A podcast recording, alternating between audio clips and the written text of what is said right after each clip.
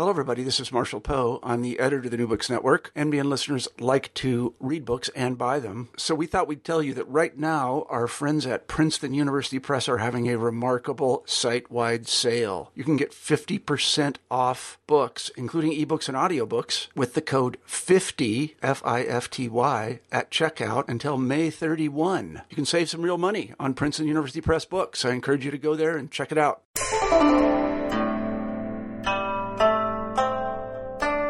I'm Carla Nappi, and this is New Books in East Asian Studies. Welcome and thanks for joining us. I just spoke with Joseph Hankins about his really wonderful new book, Working Skin Making Leather, Making a Multicultural Japan. This came out with the University of California Press in 2014. Now, the book is about Japan, it's about making leather, but it's also about much, much more than that. What this is, is an ethnography of contemporary Buraku people uh, and this, and who those are and what constitutes that category and that form of identity is very much a focus of the book and of the conversation to come.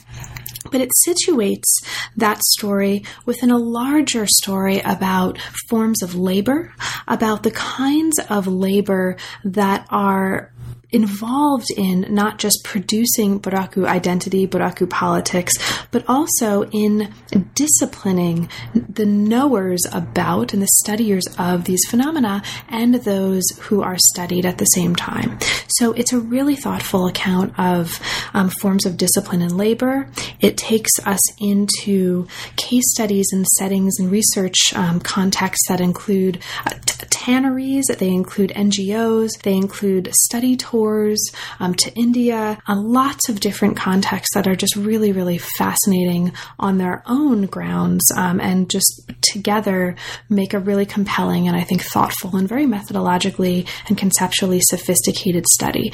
So among the many things that I loved about this book beyond, you know, the, the really, I think, vibrant and rich accounts of the ethnographic contexts that Joe was working in include the thoughtful attention to multiculturalism as a form of labor to the ways that movement and circulation um, really is a form of making, making objects, making kinds of people, and sort of thinking about forms of discipline as well and forms of control.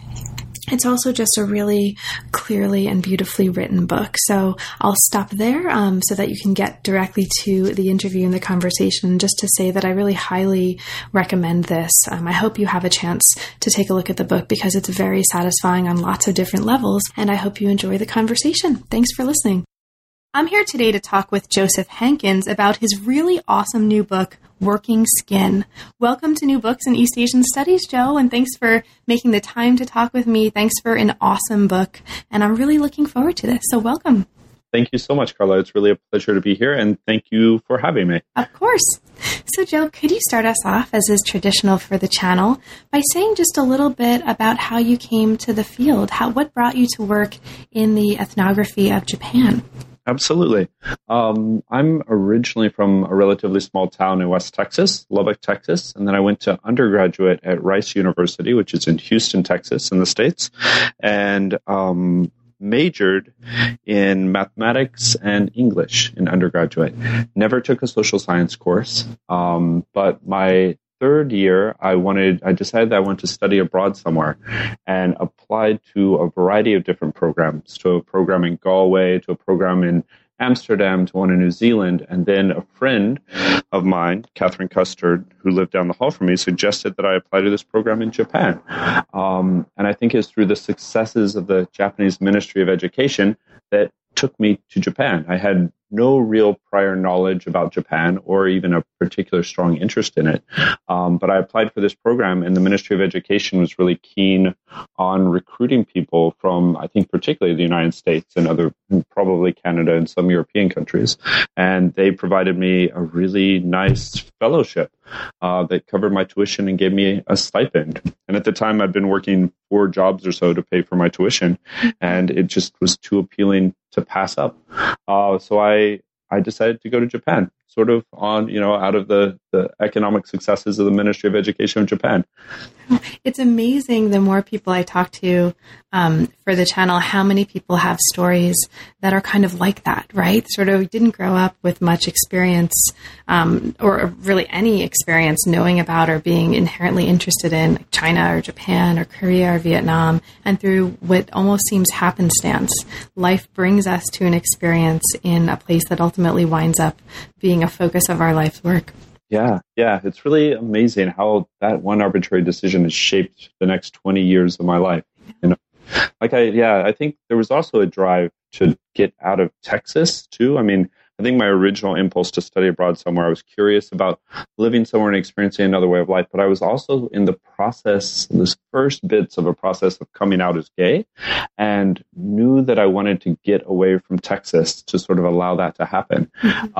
Um, and I, for some reason, thought go, you know, getting 7,000 miles away from my hometown uh, might facilitate that. So yeah, those, those were the, those were the prompts that, you know, that push to find somewhere to maybe come out and then the, you know the the appeal of having my education paid for um, pulled me to Japan and have fundamentally transformed the past 20 years of my life.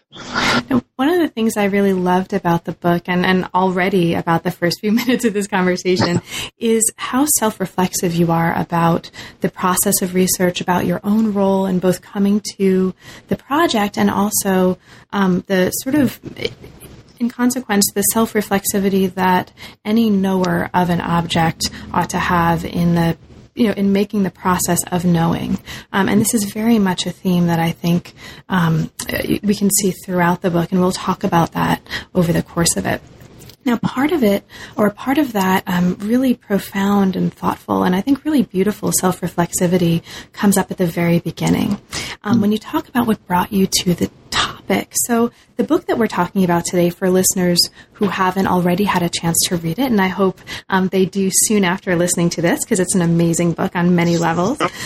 It's an it really uh, it's an ethnography of the contemporary Buraku people, and we'll talk about um, what that term means. That looks at the labor that's involved in, as you put it, identifying dismantling and reproducing the Buraku situation. And you pay special attention to multiculturalism as a kind of labor, as being produced by labor, and as a sort of disciplining um, uh, force or, or, kind of uh, motive force rather in this process.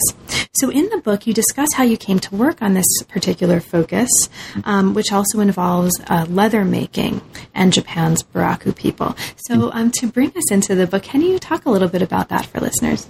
Yeah, absolutely. I mean, talk about random happenstance driving research. Uh, I was in Japan my second year of graduate school, and after after graduating undergrad, I had moved to Seattle, Washington, and had worked there for a couple years, and decided that I went wanted to go back to graduate school, and applied to anthropology programs. I wanted to do something that would allow me to be a little bit more politically engaged in theoretical mathematics and reading Virginia Woolf, or at least I thought that could let me be, um, and something that would let me read social theory. And I thought anthropology was the way to go. So I applied to PhD programs, and for whatever reason, they let me in. And I then arrived um, at the University of Chicago with experience having lived in Japan and having studied Japanese. Um, I also had some interest in, in Mexico, where I'd spent some time, uh, and designed a project around language use and gender in Japan. I wanted to do something that I thought was vaguely connected to myself, because I, I had some reservations about anthropology's tendency to study a complete other and contribute to an other, the othering of that person um, or of that group. Uh, so I wanted to study something that I could connect to myself, and language and gender was sort of language, gender, sexual orientation was about where I was at with that. So my second year of graduate school, I was in Japan for further language training, and got an invitation from this sociologist, a professor of sociology in Japan, who I was working with, to go tour a leather tannery uh, north of Tokyo, and one one of my advisors, um, Danilyn Rutherford, had told us all that she thought that one of the the best, most surefast methodological um, orientations you could have during fieldwork was to accept all invitations. Um, And so I did. I mean, I had heard a little bit about the Buraku people as a group of people who are stigmatized because of certain kinds of labor that they do, like leather production and meat production. I didn't really think of it as having anything to do with my research, but I went on this trip with this, this sociologist and maybe like 10 or so of his graduate students, um, all of whom are Japanese. And we went up to this leather tannery uh, north of Tokyo, went around and introduced ourselves. And I could sort of tell that the manager and the owner of the leather tannery were wondering what this six foot two white guy was doing in the room. like, would I even be able to speak? Um, what would I have? Like, why was I there? We got to me, and I said that I was a graduate student at the University of Chicago and that I was also from Lubbock, Texas. At which point the owner cut in and interrupted me and said, Lubbock's really flat and dry and ugly. And I, I said, um, that is definitely the case. How do you know that? And it turned out that all of their leather, all of their raw hide came from my hometown. Um, that they had just been there touring the ranching industry of West Texas and had toured slaughterhouses and ranches, uh, meat processing places, and they got purchased most of their rawhide from that area of the world and then had it shipped in salted crates to Japan where they then processed it into leather. So hearing that, I was just sort of dumbfounded, you know, that these chunks of cows, that these skins would be in the same place that I was in. And so I was sort of curious at, you know, that overlap of like, why would I, as an anthropology student who's driven here by some sort of anthropological curiosity, and these commodities be here in the same place, 7,000 miles away from where we, we were, where we came from. And I was really curious about the anthropological imagination, what kinds of things occur to us as objects of inquiry, and how those things are potentially tied to forms of capitalism and the circulation of commodities. So, really, my interest came out of that moment. Um, and it was just random happenstance that I was invited up to this tannery and then had this this overlap. That's amazing. Accept all invitations. Accept all invitations. Look at what happened. exactly. Thank you, Danilyn Rutherford. So, Joe, we talked a little bit um, earlier before we started the interview about the transition from dissertation to book. And um, so, can you talk a little bit about that for our listeners? Were there any major changes? And if there weren't any kind of major transformations in either the shape of the project or in how you were thinking about what you were arguing with it, is there anything that you did at the stage of dissertation that you think facilitated that ease of translation from dissertation to book? Mm-hmm. Absolutely. I I think the fundamental transition from dissertation to book was transforming my idea of my audience. Um, in writing the dissertation, I didn't, I did not really understand that I was writing a book. I didn't, you know, I sort of maybe knew it, but really the fear that motivated me on a daily basis was producing a dissertation that would pass muster for my advisors. You know, I knew I was going to have to sit there and defend myself in front of these people who I respected and who I was also terrified by. Um, I knew I was going to have to do that, and that was really the primary focus, you know. And um, I think shifting from that focus to a realization that wait, I can address an audience much much broader than those five people. Um, those five people who I really respect and am still terrified by, in the most productive way possible, I think. Um, and I would like to do that. I would like to think about what does it mean to summon a public um, to your writing? What kind of public can you cultivate, and how how might I do that? So some of the you know some of the changes were somewhat superficial. I put a lot of the the theoretical work in footnotes. I put all my citations in footnotes. Um, I tried to change the language a little bit um, to make it to make it accessible to a different kind of audience. I think not necessarily a broadly public one, because um, I'm still making some, I think, fairly arcane um, theoretical arguments that not a lot of people are going to be interested in. Um, but that was the primary shift. So going through and changing my languages, my language. Um, substance wise, I there were a couple of things that didn't make the cut in the dissertation. I was fortunate enough to get a job offer um, without my dissertation completed. I had, I think, three of six proposed chapters at the time. Mm-hmm. Got a job offer, and um, I ended up writing five chapters. you know, cranked, cranked, it out. Um, happily, you know, thankfully passed my dissertation defense, got a PhD, and then um, with PhD in hand, uh, went to University of California, San Diego, and in rewriting it, there were I wanted to incorporate some of those original thoughts that I hadn't been able to flesh out.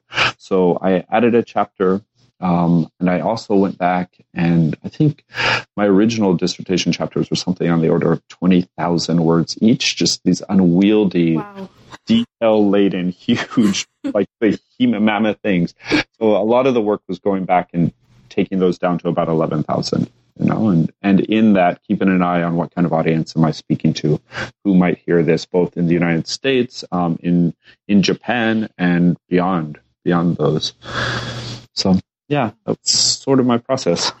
that's actually really interesting, um, given some of the kind of work that the book does as well. You talked about summoning a public, right? Mm. And one of the chapters actually looks, and we'll get here um, in uh, a few or more than a few minutes, but one of the chapters actually takes on this idea of a public or multiple public, sort of inspired by the work of Michael Warner um, and others, and really um, thinks about okay, what forms of attention um, do you need to cultivate in order to um, speak to and also create a public um, of a certain type. So it's it's interesting to hear reflections on that in the in terms of the process of creating the book um, because it's also very much a theme that I think emerges very beautifully from the book itself. Mm. So you've so let's get into it. Uh, let's get into the meat of the book. So you've already mentioned a little bit about um, the Buraku. Um, they are uh, they've this there's a history of Burakumin um, that sort of roughly translated as you put it in the book means people of the neighborhood. Um, the what constitutes Buraku identity has really changed over time and is still changing. Um, but roughly, you talk about the the importance of the fact that they have historically been associated with stigmatized labor like meat production, like mm-hmm. leather production, and you call buraku a kind of contagious category. Um, so we'll um, hopefully we'll talk about that as well. Now, um, the, this brings us into the introduction because, as you put it, the Buraku is uh, managed as a minority group in Japan, not through kind of techniques that we think about as associated with race and ethnicity, but with types of labor and also with other kinds of techniques. Now, there's a kind of problem here in in part, or one of the problems, one of the really interesting tensions is that not everyone who might be recognized as Buraku self-identifies or understands themselves as Buraku. There are a lot of different ways of being Buraku. and what the book does is it looks at. Um, so I'm just kind of contextualizing this for listeners, and then we'll dive in. The book looks at the labor Okay, the labor involved in recognizing someone, including oneself, as Buraku, and focuses on the technologies of making difference, managing difference, marking difference through multiculturalism. Okay, so here's where I want to shut up and open up to you. um, you talk, um, one of the really important contributions methodologically and conceptually that the book is making is by understanding multiculturalism in terms of labor. Mm-hmm. So, could you start us off by speaking to that a little bit and opening that up? Um, when you talk about the labor of multiculturalism, can you say a bit about what that means for you? Yeah, absolutely. Because I, yeah, I think that's a conceptual nugget that really um, drives the entire book and all the chapters. So the the title of the book is "Working Skin: Making Leather, Making a Multicultural Japan," and at first blush, Japan might appear a strange place to talk about multiculturalism. You know, this is an island country famous for 200 years of national exclusion. Uh, it's followed, that was followed by in the 20th and 21st centuries really stringent immigration and citizenship laws. Um, Japanese nationals make up something like 98.5% of the population. To claim citizenship at birth, you must have at least one parent of Japanese citizenship, and it's not enough to be born on Japanese soil. So there's this really strong image of Japan as homogenous um, that's been entrenched within the Japanese national imaginary, if not the global imaginary, probably since shortly after Japan's defeat in World War II. Uh, prior to that, however, Imperial Japan, and several historians make this argument. I'm drawing on the work of like Oguma Eiji and other folks. Prior to that, Imperial Japan didn't really think of itself as a primarily homogenous nation state. It was an imperial project centered in one ethnic group, but comprising increasing numbers of others in what it called its co-prosperity sphere, or at least that That was the colonial aspiration. Uh, several historians, like Oguma Eiji, um, have argued that this idea of Japan as homogenous emerged as a project only after the defeat of Imperial Japan, and that it took concerted effort in education and political campaigns and marketing strategies to have the citizens of that nation state understand themselves as ethnically similar if not uniform. So my argument, my book makes a similar argument about multiculturalism. So in Japan, so as odd as it might sound, you know, pitted against this entrenched idea that Japan is homogenous, multiculturalism has become a buzzword of sorts in millennial Japan, really starting in the 1980s and reaching a peak in the past decade or so. Uh, there have been multiple publications on Japan's minorities, you know, and it, there's also been an increasing call for domestic and anti-discrimination legislation, and a political push among those on the left to have the United Nations hold Japan accountable for the proper recognition of its marginalized groups. So all of this, you know, all of those efforts takes a tremendous amount of labor to sustain to sustain. Um, there's this fight against the prevailing idea that Japan is not home to social diversity. Uh, there's a tremendous amount of labor to get the attention of a public and then get them rallied to fight on the behalf of marginalized people. And a tremendous amount of labor to provide evidence that minorities in Japan exist and that they face a host of social and economic disadvantages. And so, against this huge beast of Japan is homo- homogenous, it takes a tremendous amount of labor to advance the idea, the understanding that Japan is actually multicultural on all sorts of fronts. Um, the question then is who, what groups of people serve as evidence in that fight? Um, and the Burakumin are one, the Buraku people are one such group. Uh, alongside them are the Okinawans, um, the indigenous Ainu, people of Korean descent whose ancestors were brought to Japan as forced labor, people of Chinese descent whose ancestors were brought to Japan as forced labor. So all of these groups have existed in Japan, but with this myth of homogenous Japan sort of disappear from view.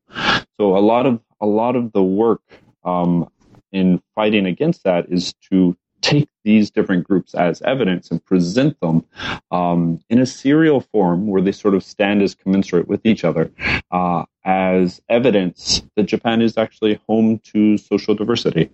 So the, the book, this, this labor of multiculturalism, really is looking at the argument that multiculturalism itself has a history. It is a form of governance, a form of management of social difference uh, that has very particular contours um, in the ways in which it does that and handles both minority groups and a majority group, and that that labor or that image of Japan as multicultural takes a tremendous amount of labor to, to sustain and also does a lot of work on those who come to serve as evidence.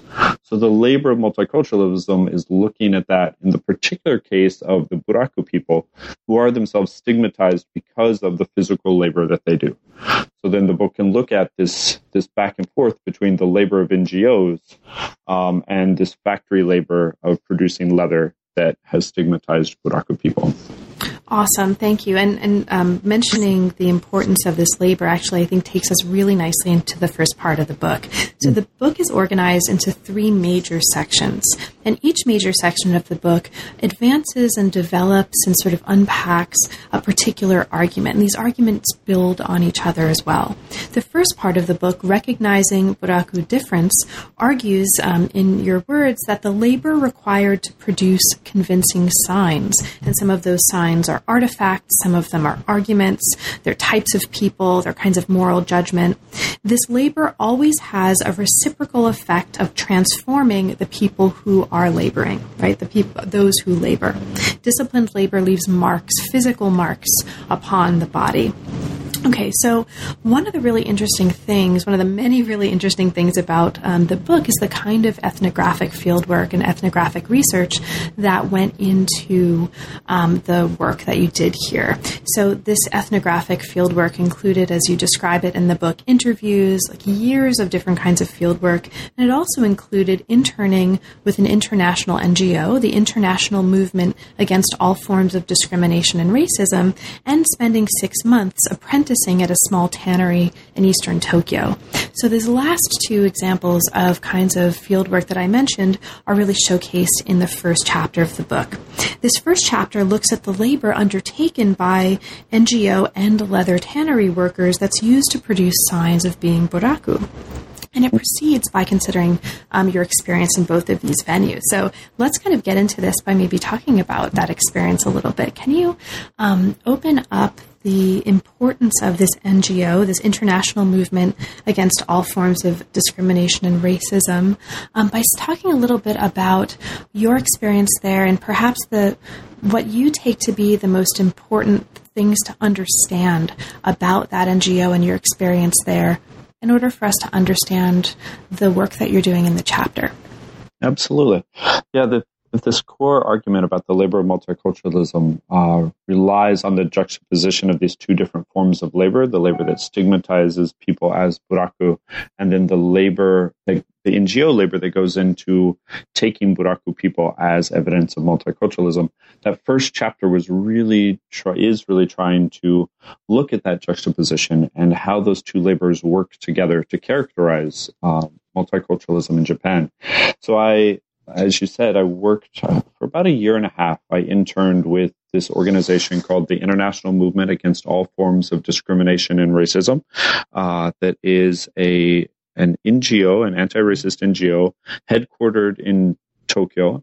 Uh, it has a board of directors of people from really all over the world, uh, people in Sri Lanka, people in Mexico, uh, in, as well as Japan. Um, and it has been around since 1986 when it was first founded by the Buraku Liberation League, which is the primary political organization for the Buraku people in Japan.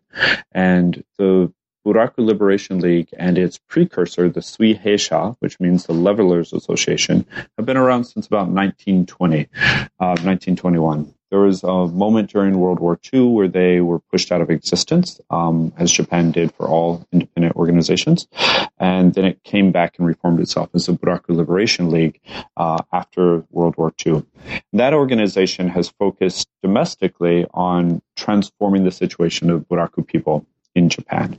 And they slowly developed some international ties over the course of their work and realized that they had a lot to offer. Um, they had a lot to offer on an international um, scale, uh, stage, and also had a, potentially a lot to gain um, by interacting with other groups internationally. So in 1986, they founded this organization called the International Movement Against All Forms of Discrimination and Racism. And that organization has worked with other groups across the globe um, many of which are similar to the Buraku people in that they are marginalized because of some sort of descent based uh, and labor labor related um, form of marginalization. So they work closely with the Dalit or the so called untouchable or the so called outcast of um, South Asia. They work with people in Yemen, people in Uganda, people really all over the world who make an argument that they too are you know, facing some form of caste based discrimination. And in addition to that, they also do solidarity work with other types of minority groups, um, other groups seen as minority that aren't just um, marginalized on the basis of some sort of descent and occupation category. Great. And you describe working on their English website, right? Yes. Um, on the, in the chapter and, and talk about your experience there and, and describe um, the kind of labor environment as a sort of feminized labor in contrast to the kind of masculinized labor um, in your experience at the tannery. So, can you um, maybe contrast your two kinds of experience working in these two very different kinds of sites? And for you, what's what are some of the most important things about that contrast, or or the lack of contrast, um, for us to understand the arguments you're making here? Yeah, um, I think one one really thing, one really important thing that occurred to me throughout was that both the factory labor and the NGO labor are material forms of labor. No, we're we're in a moment now where um, immaterial labor is contrasted with material labor. that's a frequent understanding of some of the shifts from Fordist to post-Fordist forms of labor, and my research, I was really interested in what kind of material processes go into the performance of immaterial labor. So the, the chapter really centers on the actual physical processes, both of producing rawhide or producing leather from rawhide and in producing signs of the existence of the Buraku, Buraku people. One of the things that I, I was assigned while I was working with this organization was to design, help help work, not design, but help work on their English language website. And I worked alongside several other people, including a, a, designer and then the person who was being paid to do most of the work, and had to work on their schedule. And I was interested in, you know, taking apart a kind of labor that I found to be uh, extremely familiar. You know, I spend the vast majority of my time in front of a computer, reading books, taking notes on it, thinking about it, writing.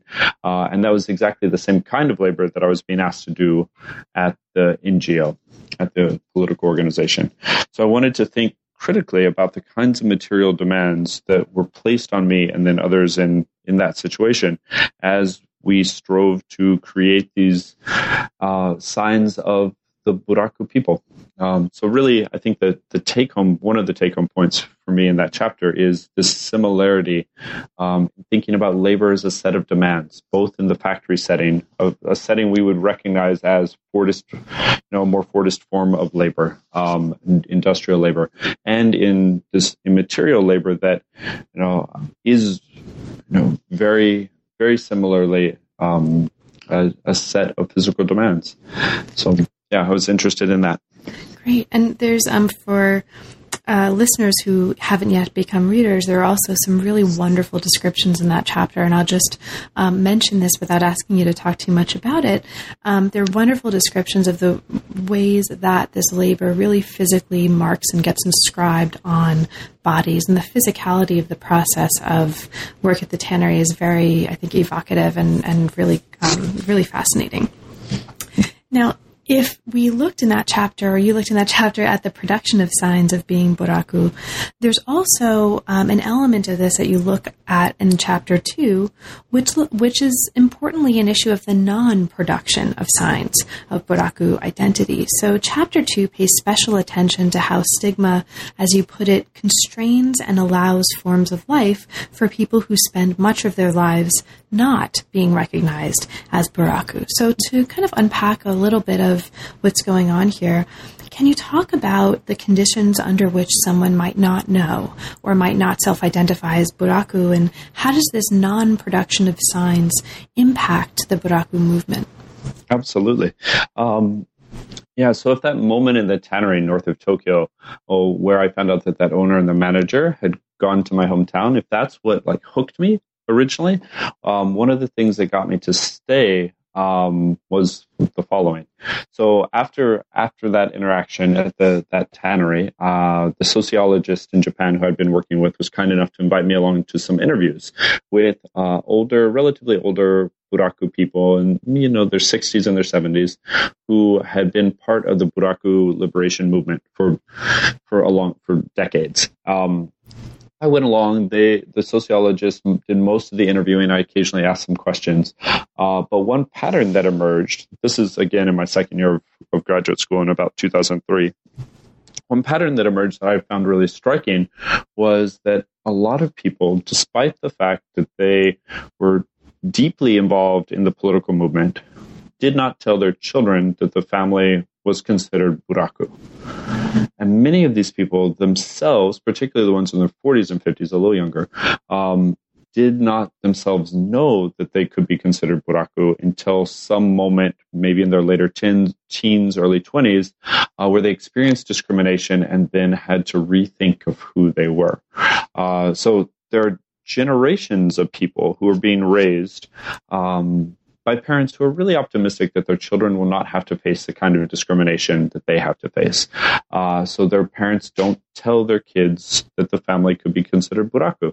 And the kids then are raised thinking themselves alike you know, similar to all of their other classmates, not marked as different at all, um, but are sometimes the subjects of harassment in school and bullying because the parents of the their classmates frequently tell the kids, "Oh, that kid is from such and such family. Don't hang out with them." Or they will do this thing where they they hold up four fingers um, and point to a person with those four fingers, and that that sort of uh, identifies someone as more closely related to animals, closer to animals, you know, like in the you know production meat and leather, closer closely related to animals than to humans. Mm-hmm. So there are all of these kids who are raised being harassed um, and made fun of in schools, but not having any idea that that harassment was systematic, that they themselves were related to a group of people across the archipelago and that had a hundred centuries long history. So I, looking at that, um, it felt so different from my own narrative of myself as gay, where you know I know that I am gay, and then I can come out to people. Um, it, as I choose to some degree. You know, like there's this narrative of like I'm in the closet and then I like open the closet door and I show, you know, I come out for some people, perhaps on radio, um, and then I can step back in kind of thing. These this group of people um, was so different. You know, like they themselves did not know themselves as buraku, and yet everyone around them could know them as buraku.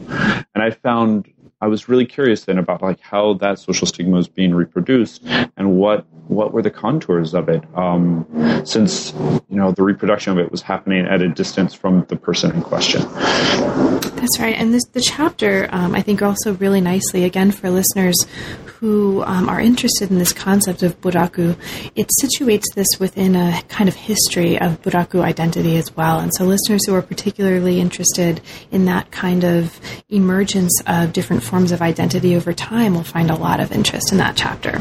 Now, you just mentioned the issue of choice, right? So, chapter two, the end of chapter two in particular, raises an issue that then will become of central importance in the second part of the book. And this is the issue of Buraku identity as a kind of choice. So, the second part of the book, um, Choice and Obligation in Contemporary Buraku Politics, looks at um, or argues, and, and, I'll use your words here because they're much more elegant than my paraphrase will ever be. Um, this book argues, and this is again using your words, that multicultural recognition is a particular liberal mode of governing social difference, and that this centers on a staged tension between freedom and obligation. And so, this tension between freedom and obligation really um, is, is one of the motivating forces um, animating the two chapters in this part of the book. The third chapter, um, which is the first chapter in part two, um, looks closely at how ties, different kinds of ties, kinship, occupation, residence, help determine who's known as buraku and who know themselves as buraku. These ties have changed over time and they form a different kind of way of producing identity and producing stigma specifically that um, than what we typically think of as racial and racialized stigma. Now you use two examples, two case studies in this chapter, both of which are super fascinating. Um, one of them is a private detective in- industry that identifies Buraku people for paying clients, which is just, you know, private detective industry. Like, you had me at private detective industry. Okay, like that, that's it. I mean, like game over by the book, you know. Um, but also another really fascinating part of this chapter, though, is is looking at the environmental critique of Buraku industries. Um, you know, you talk about smell as a kind of stigma. You talk about the sort of um, the, the, sludge of the tannery um, that you, uh, or that's in the area that you worked in. So, can you talk maybe a little bit about this? What um, what's most important for us to understand about the force that this environmental critique brings to bear in this part of the book? Yeah, absolutely. And if I get too carried away on this, Carlo, there's so much to say. Feel free to interrupt me. um, so another another thing I noticed, you know, is like several some of these buraku families, even though they were activists, would not raise their children knowing that they were buraku. Uh, alongside that, I, w- I saw Japanese people from you know non from outside of Tokyo moving to Tokyo and looking for a relatively cheap place to rent. They would find one and then unbeknownst to them, move into a neighborhood that was historically buraku. Uh, and buraku, like you said before, means essentially neighborhood. It's a euphemism for people from that kind of neighborhood. And people who have absolutely no connection to you know, Japan's um, so-called outcasts. Japan had a caste system up until 1868. It was formally abolished in 1871, um, but still sort of continues informally. And the Buraku stigma is the inheritor of that outcast stigma, but the boundaries are so much fuzzier. Um, so that, you know, two people, a couple could move to Tokyo looking just for a cheap place to rent. They themselves are not um, descendants of the outcasts from the the the Tokugawa period, nor have they or anyone in their family ever had anything to do with any sort of meat processing or leather processing or any other stigmatized industry. And yet, because they move into this neighborhood, they can be seen by other people as buraku. Um, so I mean, that was fascinating to me. The like the promiscuity of this category of person. It's super contagious along these lines of occupation if you work in one of these stigmatized industries, along the lines of kinship if you're related to uh, by blood or by marriage uh, someone who has worked in these industries, or um, by um, descent from you know from someone who did this, or the, the third vector of contagion, as I call it, is um, spatial. So moving into one of these neighborhoods. And they all rely on certain technologies of tracking people. So to know to know that someone lives in a stigmatized neighborhood, you have to know that neighborhood is stigma. You have to know that it's a neighborhood at all, that it has like discrete boundaries, and you have to know um, that it is and historically has been stigmatized. Uh, and the ways that that's been tracked by the government, by political organizations, by individuals has shifted a lot over the past 10 years, or I'm sorry, over the past 60 years. And those technologies of tracking people have resulted in all sorts of blurriness. And um, yeah, one of the one of the ways that people who are concerned about buraku stigma entering into their families has managed this is by hiring protective uh, private detective agents, uh, private detectives. So they will, you know, if if their child uh, starts dating someone, and this is usually people who have access to wealth because private detectives are expensive. Um, if their child starts dating someone and gets serious, it looks like that person is going to move into or going to get married and join the family. That the family, the parents or the grandparents will hire a private detective to research that person's background. And that might be a person who has never known themselves to be buraku, to be different, to be marked as different. But if the private detective goes to where that person's grandparents grew up and asks neighbors, what kind of neighborhood is this? And then hears from someone on the street that, yes, this is considered a, a buraku neighborhood or it's a bad neighborhood, um, then that can translate into the private detectives coming back and saying that person is buraku. And then the parents might make a decision to forbid the marriage. And suddenly that person at age 21 or whatever, who their entire lives has not known themselves as buraku, is suddenly said, told, you cannot marry into this family. You are buraku. You've never thought of yourself as such, but you are that. Um, so suddenly, you know, like maybe this person's learned about learned about buraku in junior high or high school, maybe not, but suddenly, like all of that history that they learned about about other people is supposed to be relevant to them. Um, so I was really interested in how, I mean, the, to go back to your question about freedom and obligation, um, I was really interested in how a political movement one tr- creates a constituency, right, that may not even know itself to be buraku. Um, how do you create a constituency, you know, ignorant of that fact that is interested in being mobilized? And so on the one hand, they want people to choose to embrace buraku identity, but on the first hand, they sort of have to give them that Buraku identity in the first place.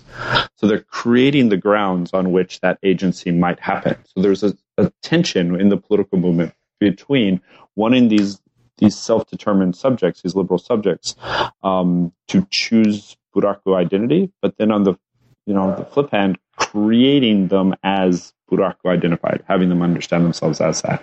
So that was really the motivating tension. I can talk more about the environmental critique too, um, if you'd like.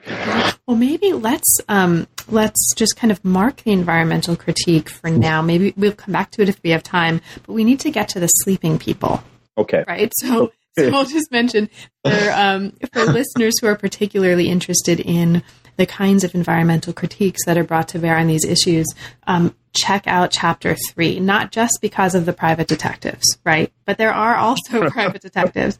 Um, but there's a lot of attention toward this as a kind of environmental issue. And then we could talk about that for another hour. Easy, right? but we got to get to the sleepers.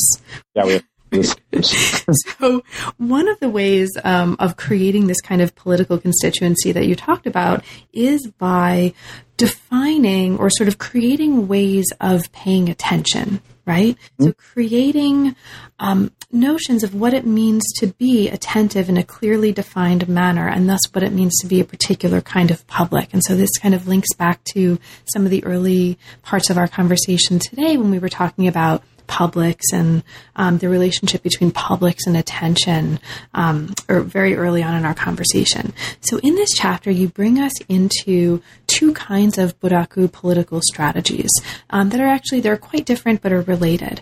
One of the kind of tactics um, that you look at for, as you put it, making and remaking these abstract ideals of multiculturalism, and human rights as they relate to Buraku identity are these things called denunciation sessions. Okay, these are sessions of public shaming of people who discriminate against Buraku people. At the same time, you also take us into this other um, kind of arena, and this is where the sleepers are. And these are human, a human rights seminar, right? So a public forum for discussing the importance of human rights and respect for minorities. Um, so I'm just going to open this up and leave it to you. What's going on with the sleeping people at this seminar that you went to, and what's important about that for understanding the argument that you're making in this part of the book? Absolutely. Um, yeah, so I went to, as you know, part of my job as an intern for this NGO, I would go to and help set up a lot of seminars uh, that they would conduct on various human rights issues or changes in the UN um, human rights structure or you know education for college students or education for people in businesses. And i would from the get-go and then frequently for the next year and a half noticed that a lot of the people in attendance, so there were 200 people in attendance of a particular event, would be asleep, would sleep during these things. I mean, none of we're we're all sort of familiar with this, you know, like we work busy life, we work, you know, long hour jobs and we're tired and we all go to meetings where people doze. I mean, in graduate school, sometimes like during seminars, we'd have out, outside speakers and like some of our, our advisors like snooze at the table. We've all seen this, right? Or have done it ourselves. But I was just amazed at the persistence, persistent presence of these these sleepers um, and what kind of challenge they were to the political movement. You were saying I, am going to go against uh, my rules and, and, interrupt for a minute because at uh-huh. one point in the chapter you mentioned looking around at this two-hour public forum, right, and counting 154 sleeping people.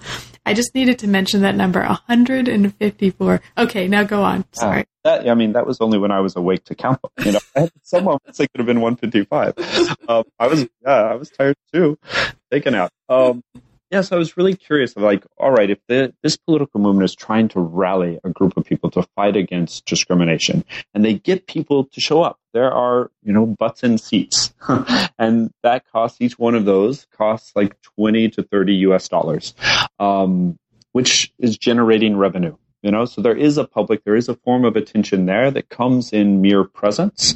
Um, but there's a slippage between having those people show up, having the money come into your coffers, and creating someone who is authentically really interested in transforming the situation of the buraku in Japan and transforming Japan in general. So it is, it handles social difference in a different way. And I was really interested in those two different forms of attention the paying the money the showing up and the the, snoozing you know like this lack of volitional engagement um, I was really interested in that tension and its history in the political movement, particularly because you know I'd done a lot of reading on publics, and Michael Warner makes this this argument. You know, there's actually a, a moment in um, one of his essays on publics where he says, you know, you can imagine someone going to the ballet, paying to go to the ballet, and then sleeping through it, and that person still is part of the public and I, you know, I sort of wanted to unpack that and pull that apart because for the political movement themselves, at some moments it's enough that people actually show up because it funds their, it funds their efforts, it funds the next meeting. But um, on the flip side, sometimes it's really problematic that those people, all 154 of them, are sleeping, are snoozing. And I was really interested in how what counts as attention is a social and historical problem. Like at different moments, different things count as being attentive. Publics themselves are thought of not as this freestanding like thing that exists out there, but are pulled into you know different regimes of assessment um, and are constituted through different regimes of assessment. And that's sort of what the, the chapter was trying to pull apart.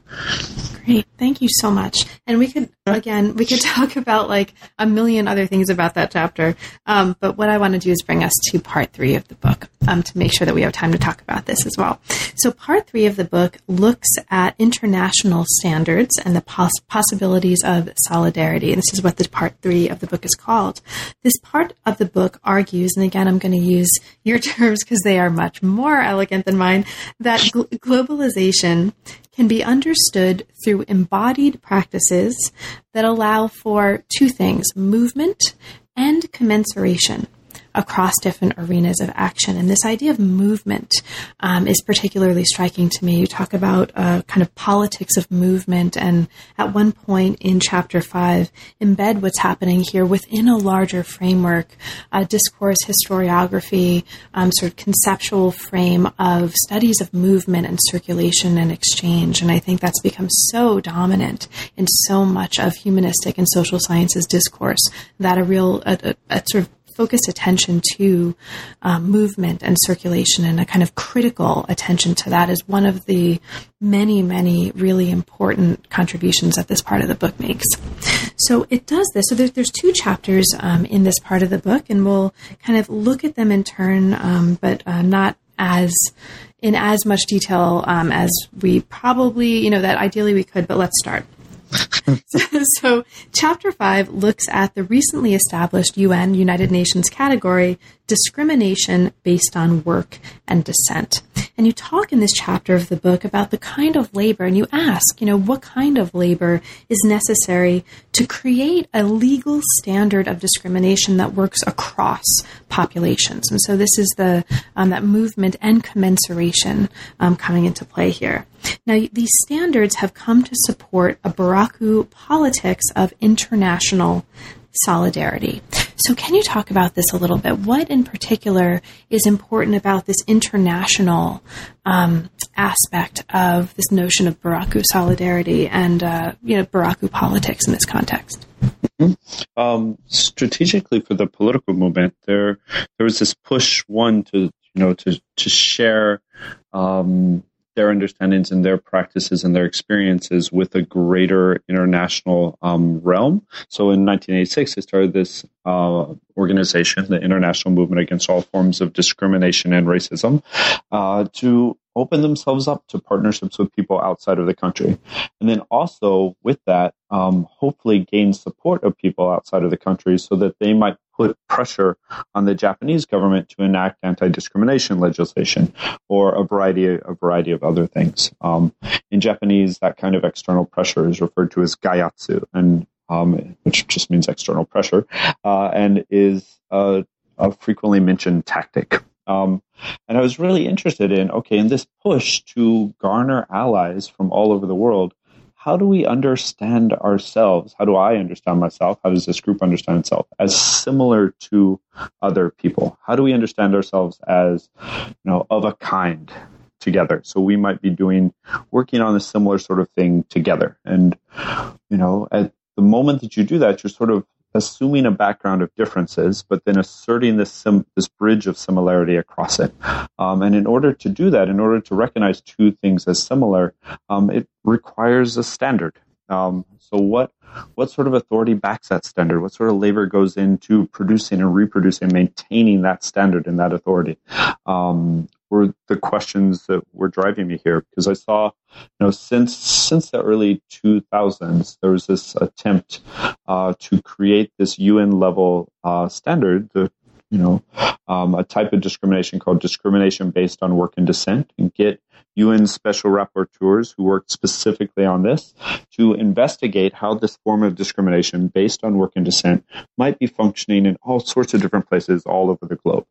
Um, in Yemen, in Uganda, in Japan, in potentially even Korea, in India, in Nepal, and so on. Um, but in order to do that, they had to create some sort of like set of standards by which they would judge people sufficiently similar to be grouped together.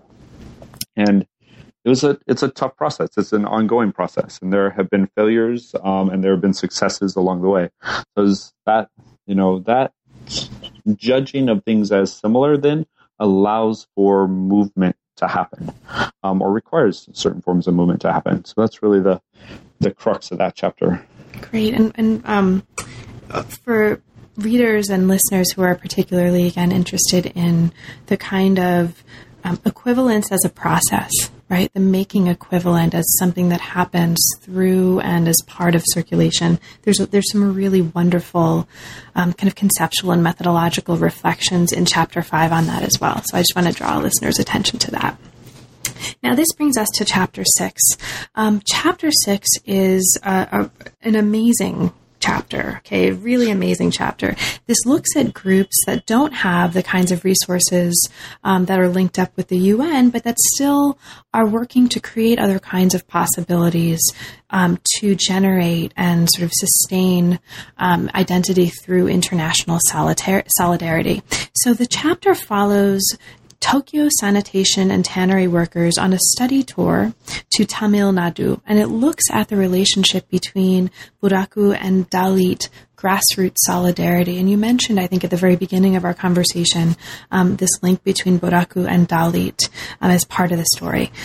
Now, what I want to do here is just open this up to you. For you, um, I mean, there's so much going on in this chapter what for you are the most important um, things happening in this chapter? And for you, um, what's most important for us to understand in order to understand the arguments that you're making in this part of the chapter or in this part of the book? I think the most important thing there for me is how alive um, how much of a living thing this thing called solidarity is, how much work it it requires to reproduce um, on a daily basis, how much questioning of what two groups are maybe doing together and what are their different roles in that process um, is really required of a solidarity movement. So I, you know, I had this really great. I was fortunate enough to have this really wonderful opportunity to go with this group of sanitation workers from Tokyo, who I had been teaching English to in preparation for this trip, um, to uh, Chennai, to the, the southern bit of India, um, on a set, on a study tour. And this is something they've conducted, I think, now eight times on an annual basis, and maybe didn't go one year in there, but they've been going on a regular basis with this feeling of there's something really similar between the situation of the sanitation workers and the Buraku people in Japan and the situation of the Dalit uh, in India. Let's figure out what that similarity is and what we might be able to do together if we see ourselves as similar in this. So, against this backdrop of Chapter 5's discussion of a UN level creation of a standard, this is much more like how does this impact grassroots movements? Uh, and what sort of opportunities does it open up? What sort of difficulties come along the way? Um, and how, what do we do with this? Um, so the chapter six follows that set of questions that look at not just these are two groups and we are similar and we are going to work together, but we are two groups who are connected by maybe a larger process that values and devalues forms of life in a systematic way across different nation states. We are not totally the same in this, but we can work together to understand this larger process that goes across nation states um, and then work to transform it. Uh, so the chapter is really trying to follow follow their their motions and you know be inspired by the understandings they have in this process. So there are, um, we won't talk about, or I won't ask you about details, but there's some really moving stories in this chapter um, that I'll just direct listeners to. There's also um, one of the stories that comes out of this is your story of helping your students create what you call my story, right? Mm-hmm. So for each one of them, that uh, so that they could kind of learn to or become comfortable enough in English to present themselves and to communicate something about themselves under this rubric of my story when they were working with their Dalit contemporaries. And you mention um, at the end of this chapter that after all that work, none of them actually did, right? None of them actually yeah. shared. Um, so do you want to talk about that a little bit? Absolutely. I mean, that's kind of a striking part of the story. Yeah, absolutely. So um, they this is a group of people who had already once gone to uh, Tamil Nadu and were really had sort of mourned the fact that they weren't able to communicate directly with people they met there. So the second time around, they looked around for someone who was familiar with Buraku issues and also a native speaker of English who could teach them teach them some English. And they found me. I'd been working with this other with the international movement of against all forms of discrimination, racism, um, and they'd heard about me. We had lunch a couple times, and they asked if I'd be willing to teach them English. And I said, sure. And on our first first day, we sat down and I asked them what their priorities were, what their goals were. And one of them was to be able to communicate their situations of coming to understand themselves as Buraku, um, what sorts of activist work they have engaged in, um, what their lives have been like, like to develop a short story in English where they could then communicate that to um, people in Tamil Nadu. So that's what we did. We practiced it, we scripted it, practiced it over and over and over. And part of me, you know, felt really bad doing it. I mean, this is what they asked me to do, but one person in particular, um, one of the days that we were practicing these stories, stood up and said her story. And as she did, started to cry. Um, with the realization that she had never really had the opportunity to share this story um, with anyone before. like is she in this class in like scripting this English language um, thing that she'd wanted to say to people in India, you know, that she thought was really important to say to people in India, was for the first time creating an opportunity for herself to say this at all. Um, and she found it extremely moving. I felt sort of bad because I was the teacher and re- had required that everyone say these out loud. Um, and she reassured me that no, this is something she wanted to do. She wanted to be able to communicate her situation um, to people that she met in Tamil Nadu. Um, so lots of work went into it. And then we got there and no one really used their My Story. I mean, there were moments where people chit-chatting back and forth, but the scripts that we had practiced, no one really used it. And we came back to Japan and they lamented that. And it was partially due to the fact that most of the people that we were dealing with um, in India did not speak English. like they spoke Tamil you know, like most people did not have education in English and did not have sufficient command of English to be able to understand it, even if the people from Japan had said it. Um, and there was also sort of a realization that we don't need necessarily to communicate this in words. We can work together and alongside each other um, and not have a shared verbal spoken language and yet still have a shared like practice together.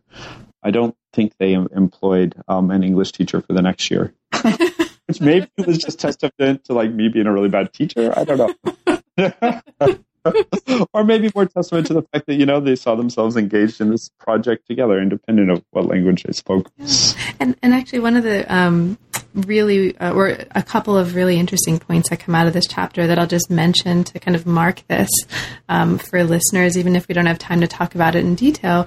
Um, as you mentioned, this sort of, uh, you know, beyond language. I'm just you know, taking um, off from what you just said, you mentioned the importance of pain and woundedness, mm-hmm. right, in building um, solidarity. And you also talk about um, solidarity as a process of cultivating sympathy, right?